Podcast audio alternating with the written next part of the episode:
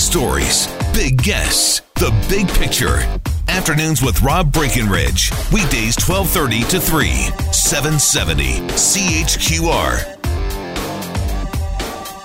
Rebagliati's ordeal is, of course, the talk of his hometown, Whistler, British Columbia. Ross Rebagliati's snowboarding friends in Whistler, BC are standing behind him tonight in his time of crisis. It was a pretty big deal 20 years ago, if you recall. Uh, Ross Rebagliati, uh, repping uh, the Canadian Maple Leaf, wins gold in snowboarding uh, at the Nagano Winter Olympics, only to have that gold medal stripped after testing positive for THC. That, oh my goodness, this guy used marijuana. Uh, but wait a second, nobody was arguing that marijuana was a performance enhancing drug. It's not like he was using steroids. It was just bad. You're not supposed to do that. So they stripped his medal. In fact, he was uh, arrested and, and, processed in Nagano um, before he was finally released, and his medal ultimately returned to him. So it was quite an ordeal, but he walked away from it, I guess, as still an Olympic gold medalist, but very much became uh, a celebrity. I, I, think one of the first interviews he did upon returning to North America was uh, an interview with Jay Leno on The Tonight Show. Uh, it was a big deal, and was really unnecessary. So what if he smoked some marijuana? Didn't stop him from uh, excelling in his sport, uh, but it certainly did speak to to the stigma uh, around cannabis use. So, 20 years later, Canada has now legalized cannabis. And Ross Rebagliati, over these 20 years, has remained an advocate and an activist on this issue. So, joining us to talk about the significance of legalization uh, is the aforementioned Ross Rebagliati, rossrebagliati.com, also legacybrands.ca. Ross, great to have you with us here. Welcome to the program. My pleasure. Yeah, good to be here. That's for sure. It's a significant day, isn't it?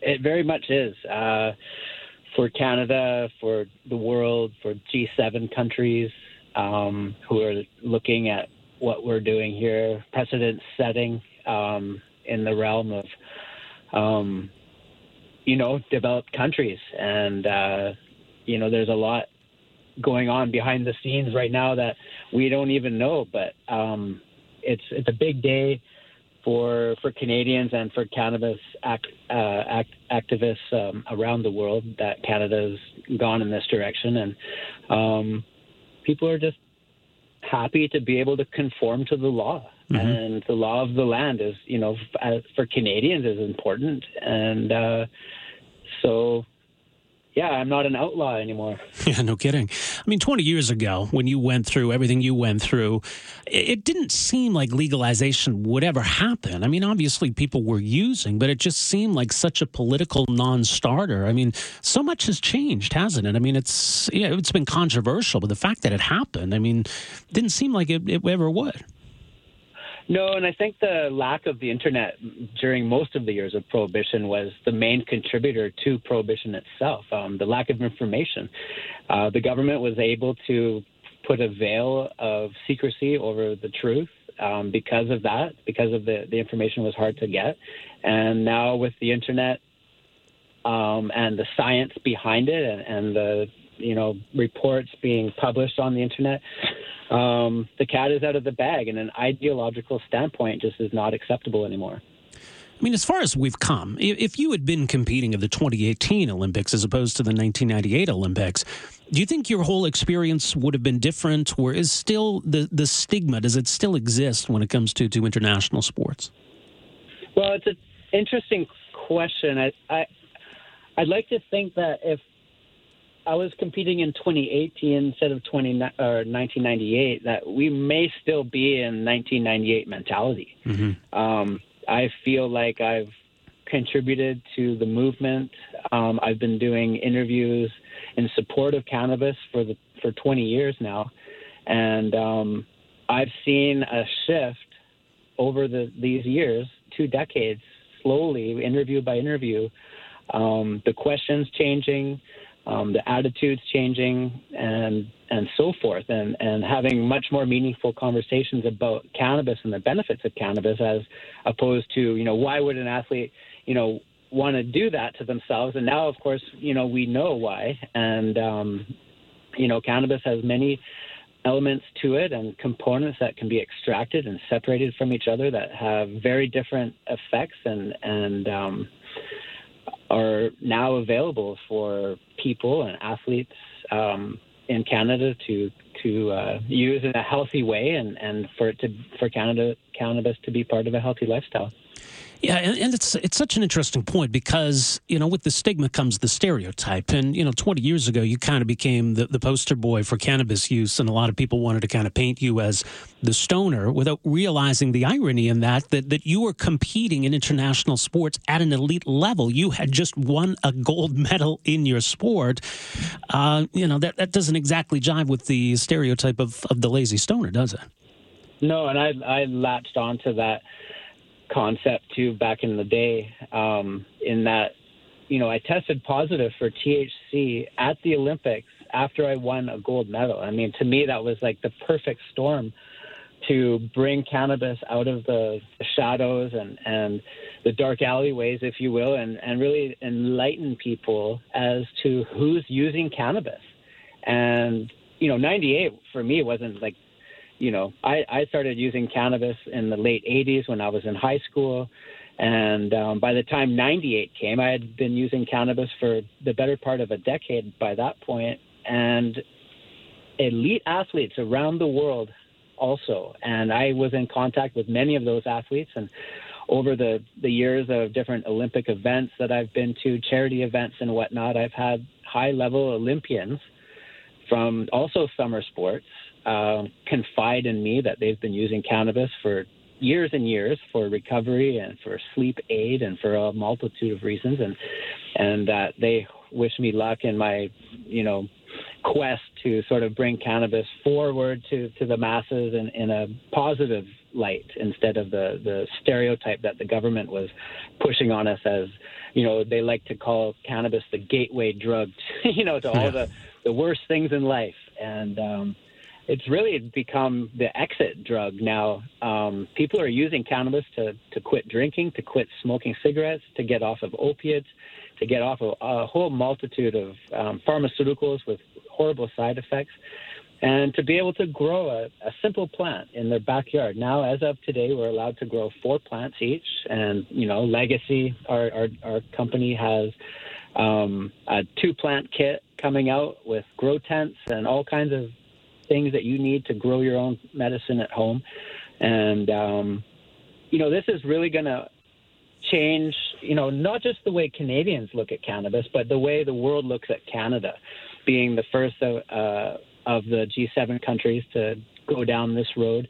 I think that, you know, along with the, you know, medicinal benefits and social uh, benefits that will come with cannabis, we're looking at the next trillion dollar industry here, people. I yeah. mean, this is something that you cannot turn away from.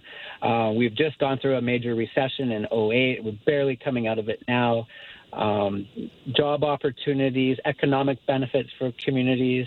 Um, First Nations are, are seeing a, an opportunity here that, you know, hasn't come their way and, and since the history of in the history of Canada. So this is really going to benefit people down at a community level.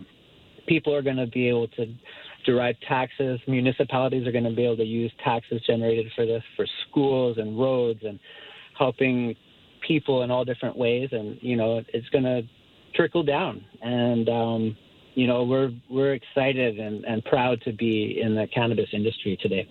Yeah, it's interesting. You mentioned opioids, and obviously we're, we're in the midst of this opioid crisis, and a lot of it stems from the, the use and overuse of, of painkillers. And, and that's really relevant for athletes and that dilemma they face and having to deal with injury, try to cope with those injuries, get back to training. And a lot of them fall into that, that spiral of, of uh, becoming dependent on these, these kinds of powerful painkillers. Is this why, from your experience, a lot of athletes are, are looking at cannabis as an alternative because they, they don't want to be messing around with those painkillers. 100%. And athletes are looking at cannabis not only as a painkiller, but as a sleep aid for jet lag. Um, athletes who, who are on World Cup circuits um, travel through different time zones all year long and um, use different sleep aids that are also habit forming. Um, there is a multitude of a list, like a mile long list of, of benefits um, that athletes are, are seeing uh, from cannabis and just people in general. I mean, athletes are, are basically our, our race cars of, of people. And so when you see Honda, you know, build a Formula One car that wins races, you know that Honda Civic's got something good inside it, right? So when our athletes are using cannabis, that's a a beacon for the rest of the population to realize like look these people are using cannabis for performance enhancing purposes and you know, maybe it's high time everybody take a, a second look at it. And um, here we are, you know, 10, 17, 18, legalization, um, 90 years of prohibition in Canada, approximately. And, um, you know, now, now it's just a matter of moving forward and creating, you know, better laws around cannabis. I mean, the governments have done their best, but um, to be fair, they, they weren't experts on cannabis, and you know, never will be. But as we move forward, we'll be able to introduce more and more people with a background in cannabis into politics who understand the, the you know the different dynamics of it until cannabis is freely available and, and readily available to, to people at a price point. And if people, we, we would love to see in the future, you know, people have the opportunity to produce cannabis and sell like a craft beer company might, you know, create a certain demand for their particular beer. And, and just like in, in, ca- in beer, cannabis has its proprietary growing techniques and different levels of quality. And, um, you know, if you feel like you have a, a good technique and you can put that to market and people want to buy it, you should be allowed to do that. And so there's going to be a lot of changes moving forward. It's not a perfect system rolling out um, off the bat, but, you know, it's a great start and, um, you know, it's something we can work with. In terms of um, you know the uh, World Anti-Doping Agency, obviously professional sports leagues have different approaches. The NHL doesn't test for it; they just kind of turn a blind eye to it. The NFL, for example, they'll suspend athletes for a positive test. But I mean, even for you, twenty years ago, they they took away your medal, they even put you in jail briefly, but then you ended up getting it back. So, I mean, how is cannabis dealt with by by these these uh, international sporting agencies?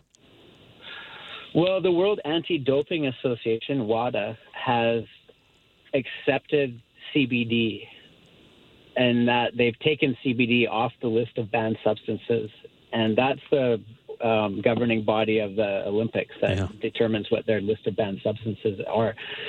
So, with that in mind, um, athletes now will be allowed to to use CBD however they they they see fit, and um, you know that will open the conversation up as you know to the greater good of, of cannabis. And, and, you know, to be fair, I mean, if athletes are allowed to consume alcohol and cigarettes, I mean, they should be allowed to use a, a product that's healthy as well, and that would be cannabis.